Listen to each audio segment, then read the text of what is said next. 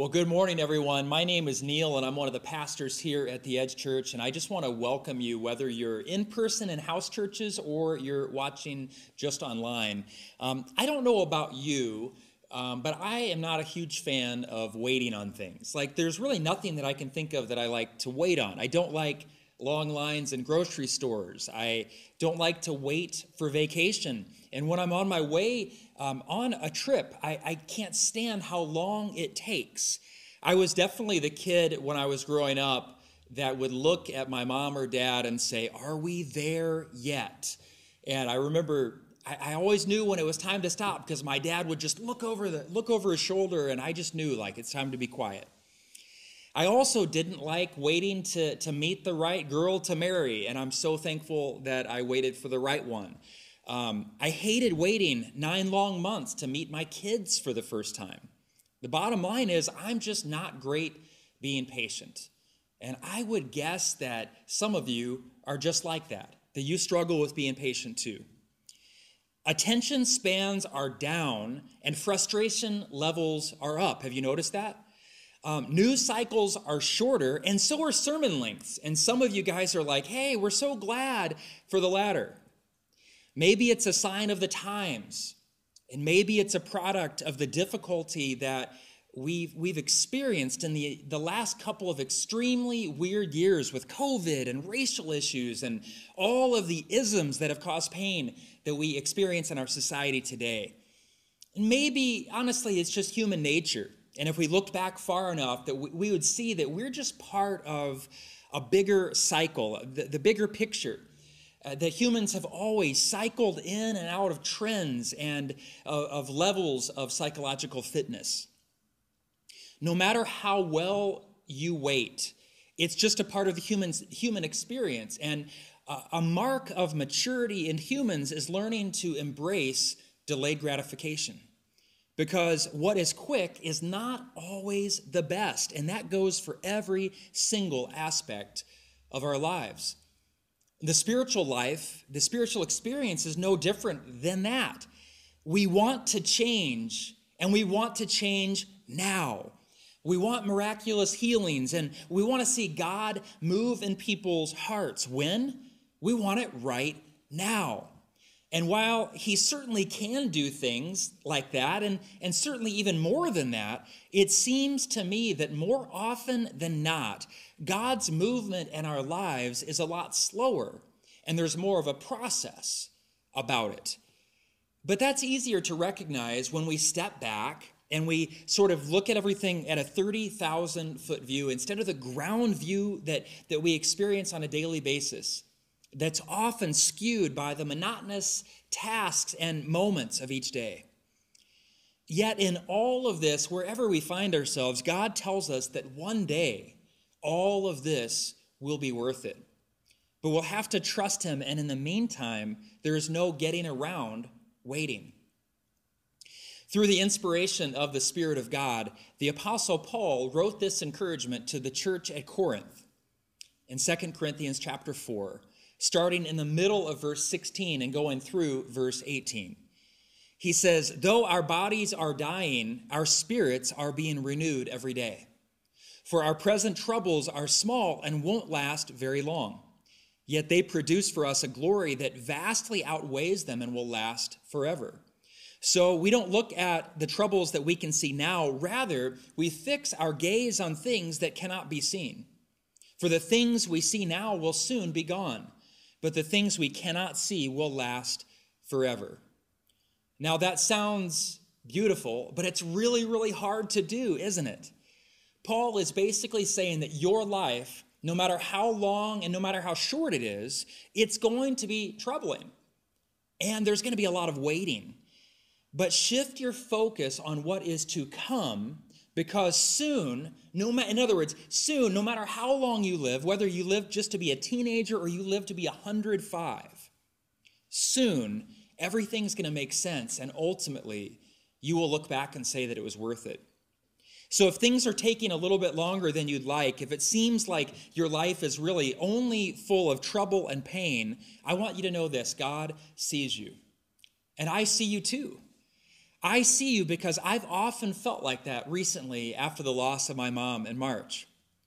But I am holding on to this spiritual reality that one day, all the struggles in my life and all the struggles in your lives will be distant memories in the light of Jesus that we're going to get to experience for all of eternity. But what do we do in the waiting? Because if we just look ahead and we imagine this incredible experience, we, we still have a lot of years most likely to, to live out here where we have to wait. So, what do we do in the waiting? Because we will wait. There's no question about it, and there's no way to avoid it. The reality is, we can fill up our lives with a lot of things. Those can be good, and those can also be really bad. But what is the first order of importance? In the book of Acts, chapter 1, verses 1 through 5, um, we get this great example of waiting and doing it with intention. Verse 1, it says, In my first book, I told you, Theophilus, about everything Jesus began to do and teach until the day he was taken up to heaven after giving his chosen apostles further instructions through the Holy Spirit. So, just real quick, I want to mention Theophilus. Like, who is this? Why, why is the author writing to uh, someone named Theophilus? We don't know exactly who Theophilus is, but we suspect that he was a key leader at the time and, and he was being addressed in this letter. Um, the author continues During the 40 days after he suffered and died, he, Jesus, appeared to the apostles from time to time, and he proved to them in many ways that he was actually alive. And he talked to them about the kingdom of God. Once, when he was eating with them, he commanded them, Do not leave Jerusalem until the Father sends you the gift that he promised, as I told you before. John baptized with water, but in a few days you will be baptized with the Holy Spirit. They waited for days and they prayed in a place uh, that we know of as the upper room, which was really just the upper floor of the house where they most likely also had the Last Supper. It was a huge space on like the second floor of a house where believers could gather. And most um, most uh, writers will say that it was where John Mark grew up, um, and the house was owned by his mother, Mary. It was dangerous at this time to be a disciple of Jesus, so they didn't gather in public buildings like a lot of us would today, but they gathered in house churches, just like we are today. And just like they did, we are going to wait on the Lord today. So here is the, the one main question for whatever space you're gathering in that we're going to ask. We're, we're just going to ask this God, what is it that you want to do in our midst today? A simple question. Now, we ask that with intention because we believe that God is real and He's alive and He's active. And we are just saying, Lord, what do you want to do in this space with all of us gathered here today?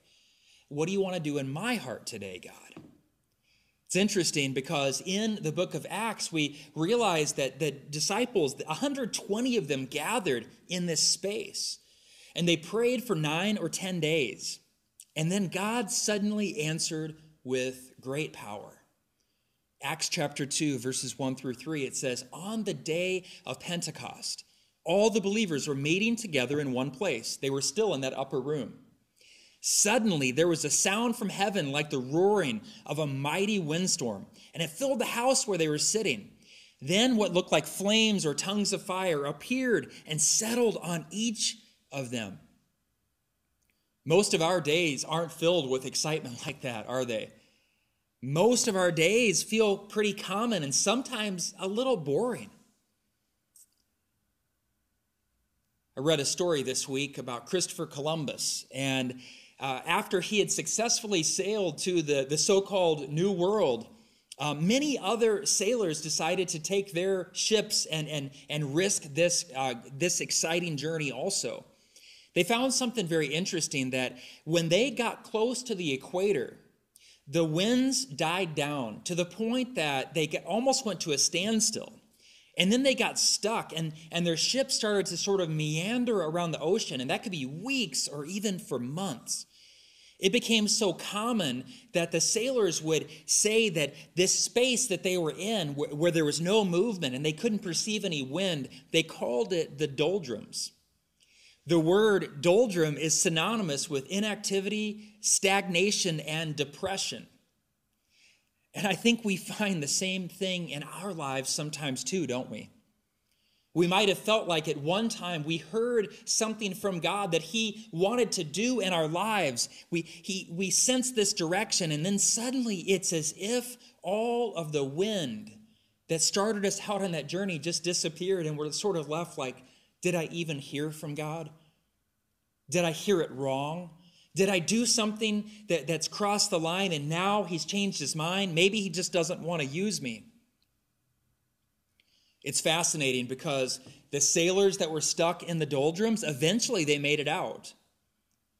And I think it's really, really important and interesting to note that all hurricanes in the Atlantic Ocean originate from the doldrums.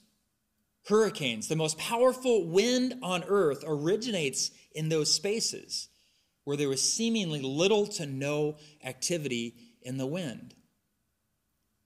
And I think it's an easy parallel to see that this was just like the spiritual hurricane that God had prepared for the disciples in the upper room of prayer 2,000 years ago. So let's call on the Lord together today. Let's see what He might want to do in our gatherings. God certainly is not limited uh, in, in what He might want to do in any of us today. So let's just invite the Spirit of God to come today and do what He sees fit in the rest of our time together.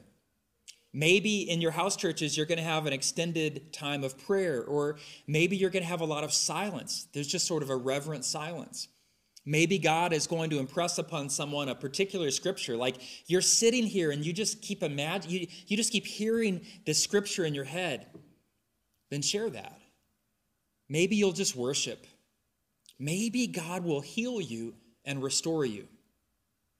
Let's pray. Father, we thank you for this time. We thank you that we get to come to you. We invite you into this space today. We invite you to visit us in each of our gatherings. We pray, God, that by the power of your Holy Spirit, that you would show up in just the way we need and in a way that gives you glory and honor, all the glory and honor that you deserve. God, just as you stirred a mighty wind of the Holy Spirit 2,000 years ago, we ask you to do that same thing with us today. And it's in Jesus' name that we pray. Amen. In your house churches or wherever you're gathered, I just want to encourage you to start with prayer and see how God leads and guides you today.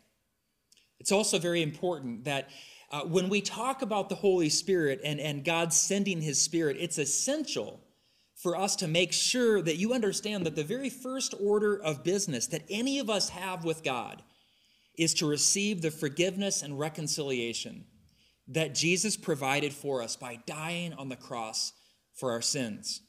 If you've never done that before and you want to take that step, I'm going to read just a few verses that tell you exactly how to do that. The Apostle Peter tells us how to do that in Acts 2, verses 38 through 40.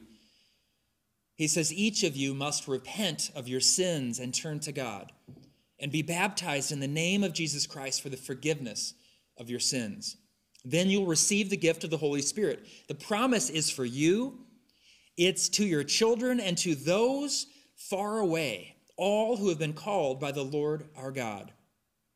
It says, Then Peter continued preaching for a long time, strongly urging all his listeners, Save yourselves from this crooked generation.